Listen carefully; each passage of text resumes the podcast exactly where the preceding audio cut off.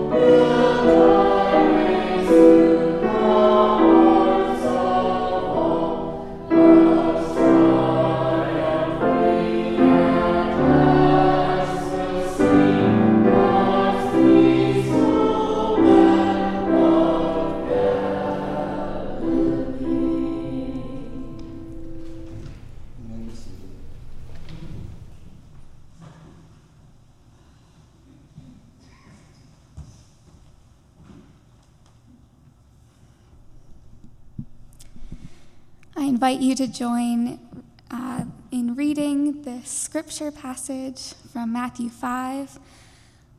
Please join me in the bold parts. And seeing the multitudes, Jesus went up into a mountain.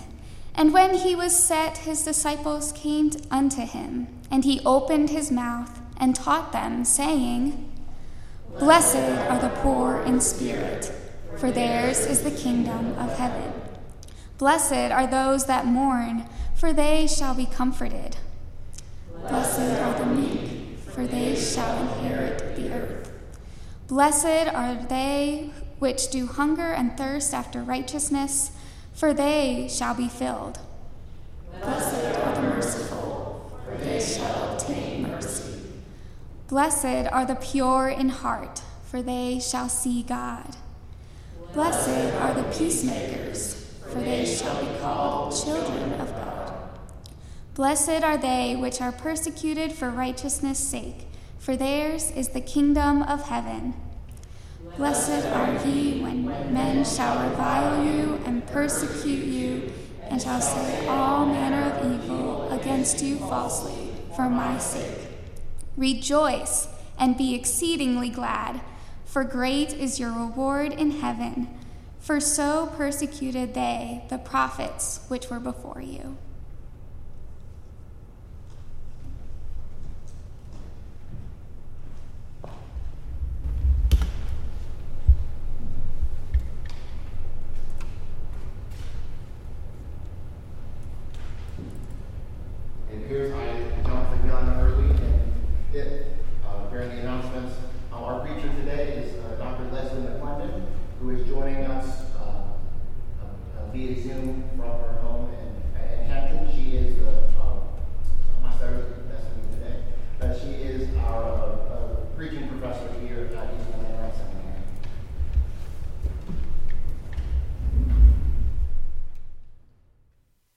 All right. Well, good afternoon, everyone. What an honor uh, it is to be here to preach today. I want to welcome uh, those who are joining us, like me, on the screen, and also those who are on the scene.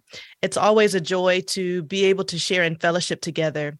And I'm grateful to our seminary chapel minister, Reverend Brett, and also our associate dean, Dr. Bixler, for extending this invitation for me today you know, if I'm honest, I don't know whether to be nervous or excited because I have the honor of teaching the preaching course this fall, and I've given our class the opportunity to evaluate me since I'm preaching today. So I'm internally praying for myself. But before we get started, I just want to throw out really quickly that I am unapologetically Anabaptist uh, which to me means that I am a peacemaking, Jesus following girl who is filled with the Holy Spirit. And so I have Anabaptist roots with a hint of Pentecostal expression at times. So I may or may not get a little passionate, just putting it out there uh, for us. And so sometimes when I have the opportunity to preach, I wrestle with multiple scriptures and have a hard time picking just one. And since I couldn't pick one, I'm going to talk about both. And I'm really hoping that talking about both of them uh, will make sense at the end.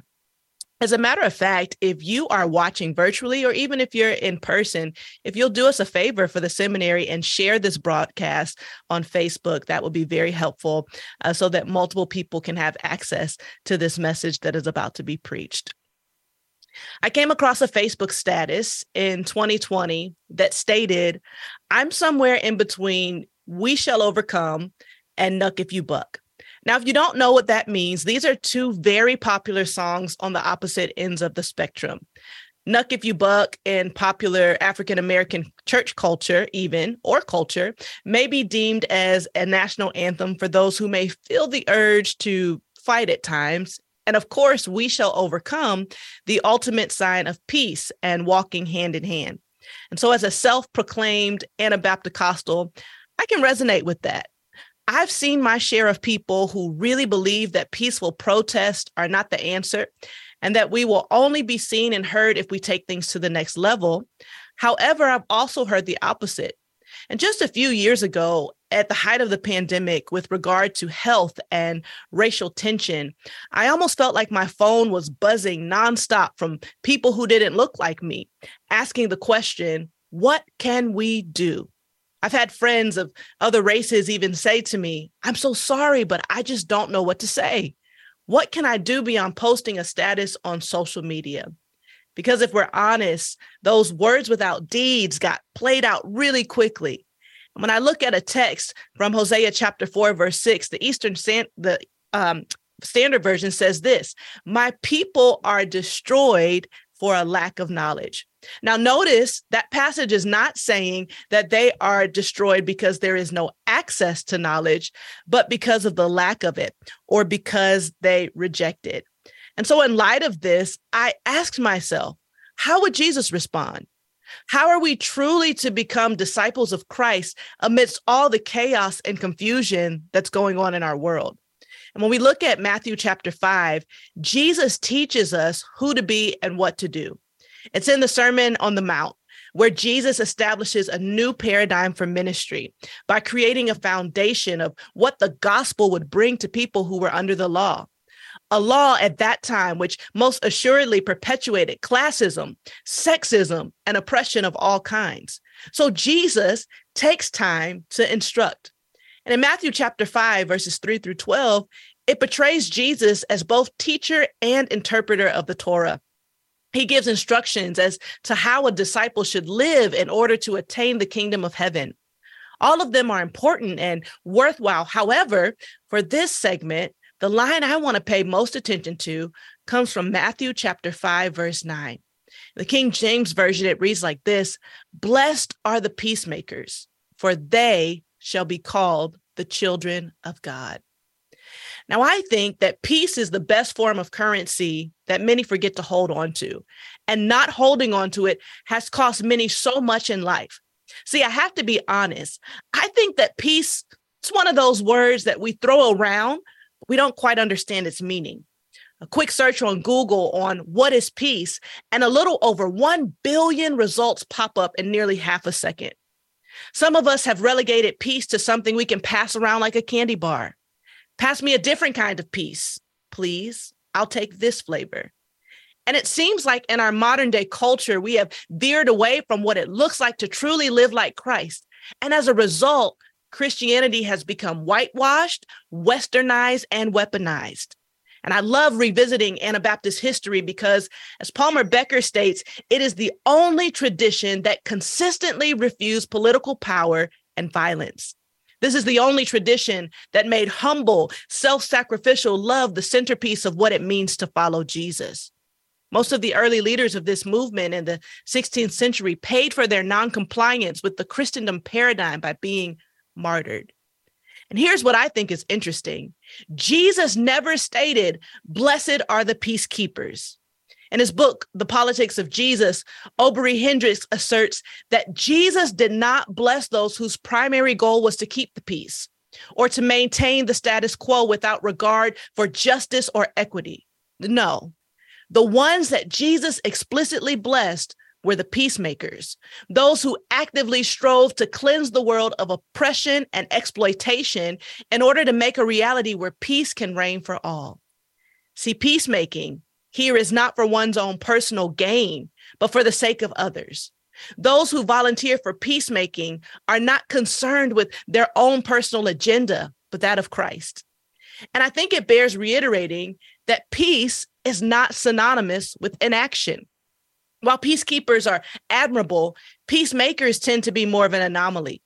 Peacemakers must have the discipline and the courage to rid themselves of selfish ambition, which marks one as a child of God.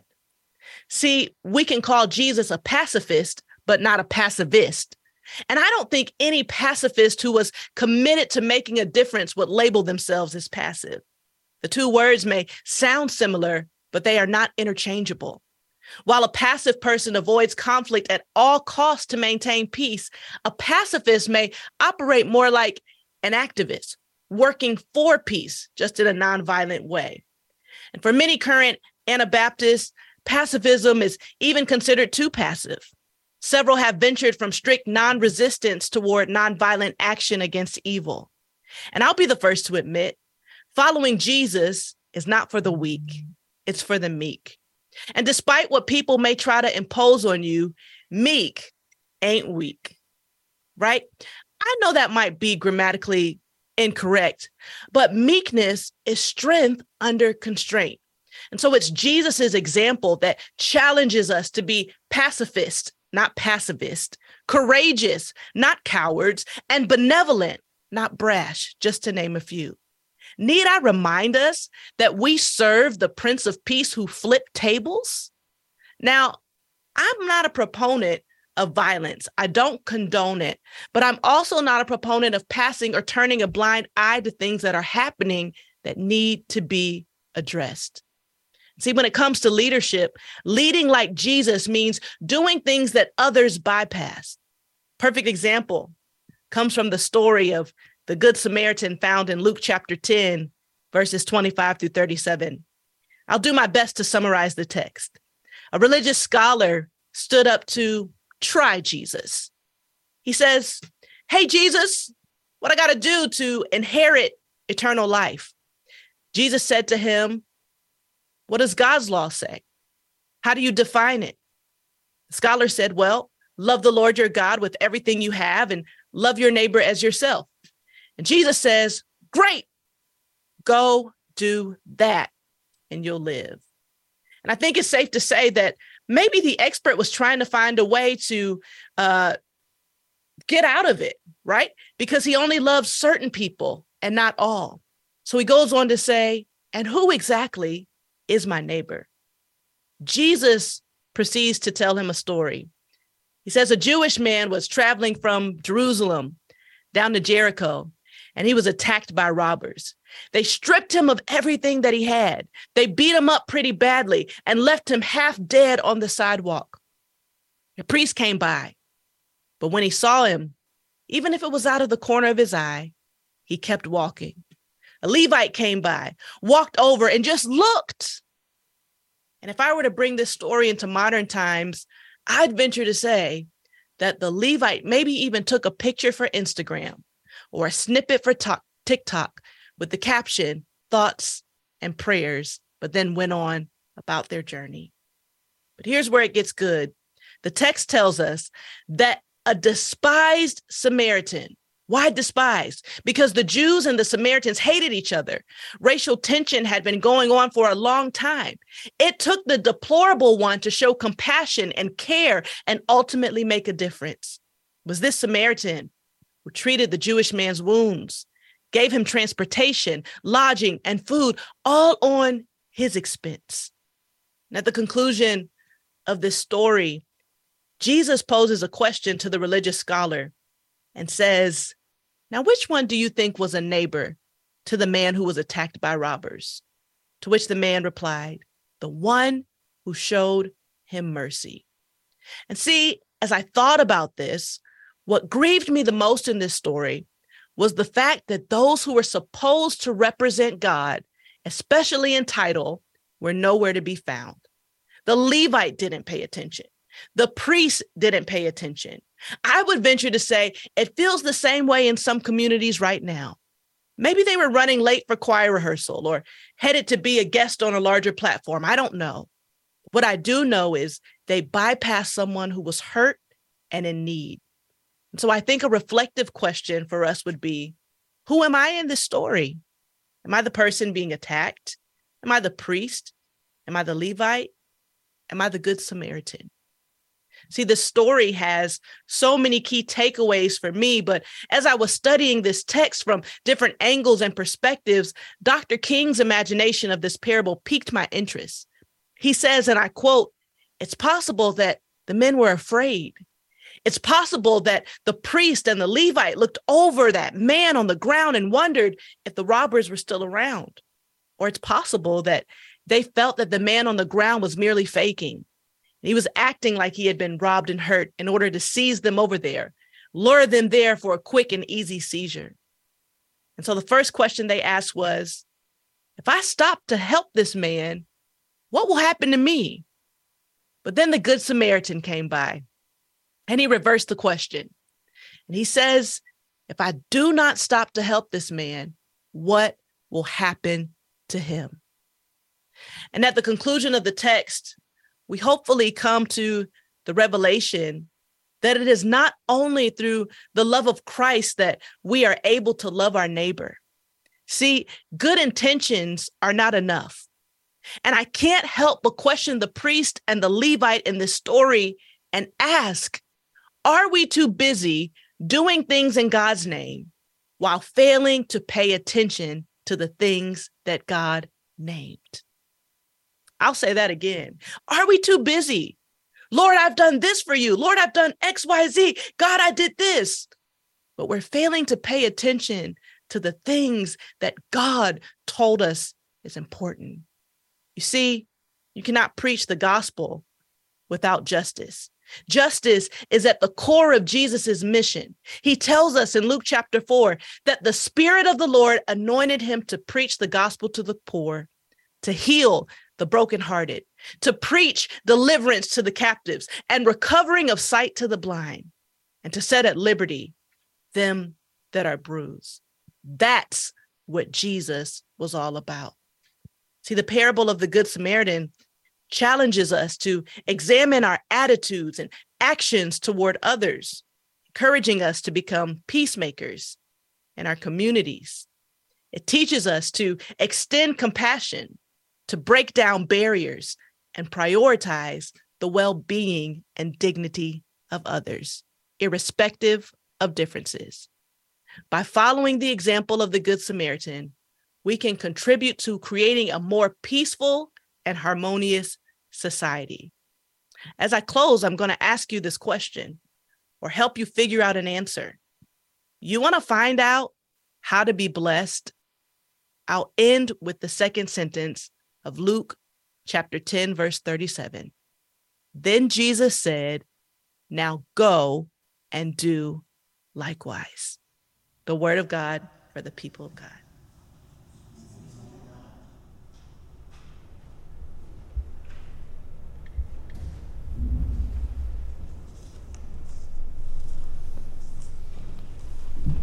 Thank you for that, Dr. McClendon. Let's take a moment of silent reflection to let what God may be saying to us uh, simmer in our hearts.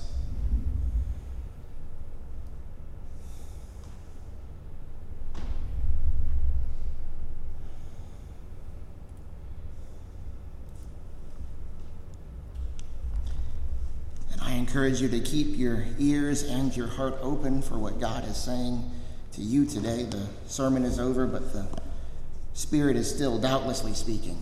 Uh, let's open our hymnals or our eyes to the, the words on the wall to uh, uh, bless, bless the arms that comfort, either 527 in the hymnal or on the walls around you.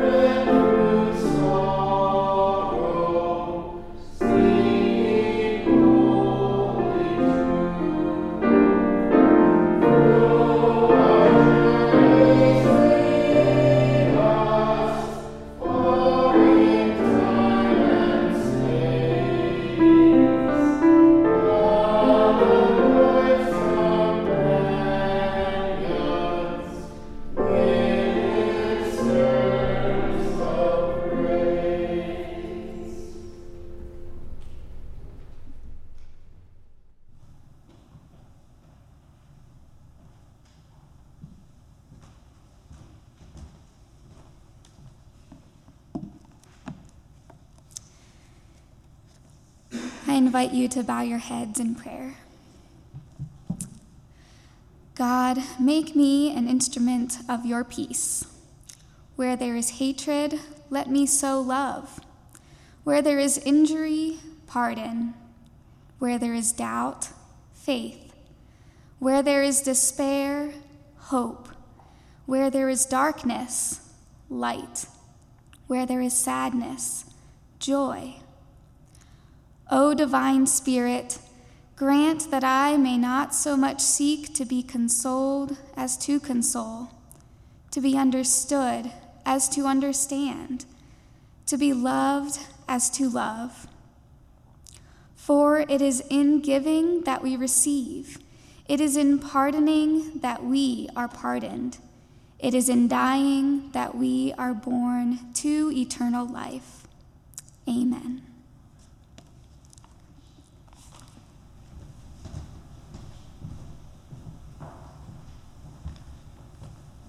For our final hymn, we get to hear from another great Anabaptist.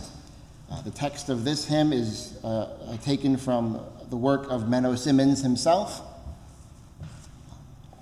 I invite you to stand in body or spirit, however, however you feel led and comfortable, as we sing together, We Are People of God's Peace.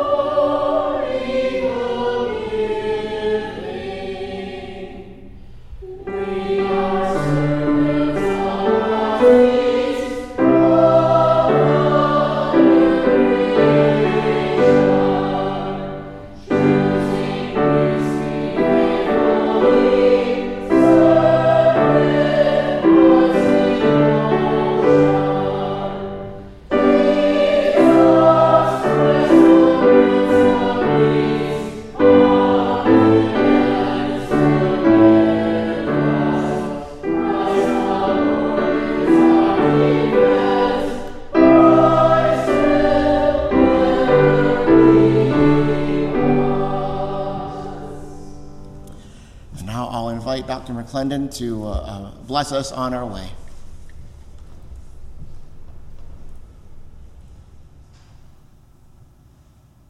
May the God of peace go with you as you leave this sacred place. May you carry the teachings of Christ in your hearts and reflect his love in all you do. May you be instruments of God's peace, seeking justice, showing mercy, and walking humbly with your God. The Lord bless you and keep you, make God's face shine upon you, and grant you peace now and forever. Amen.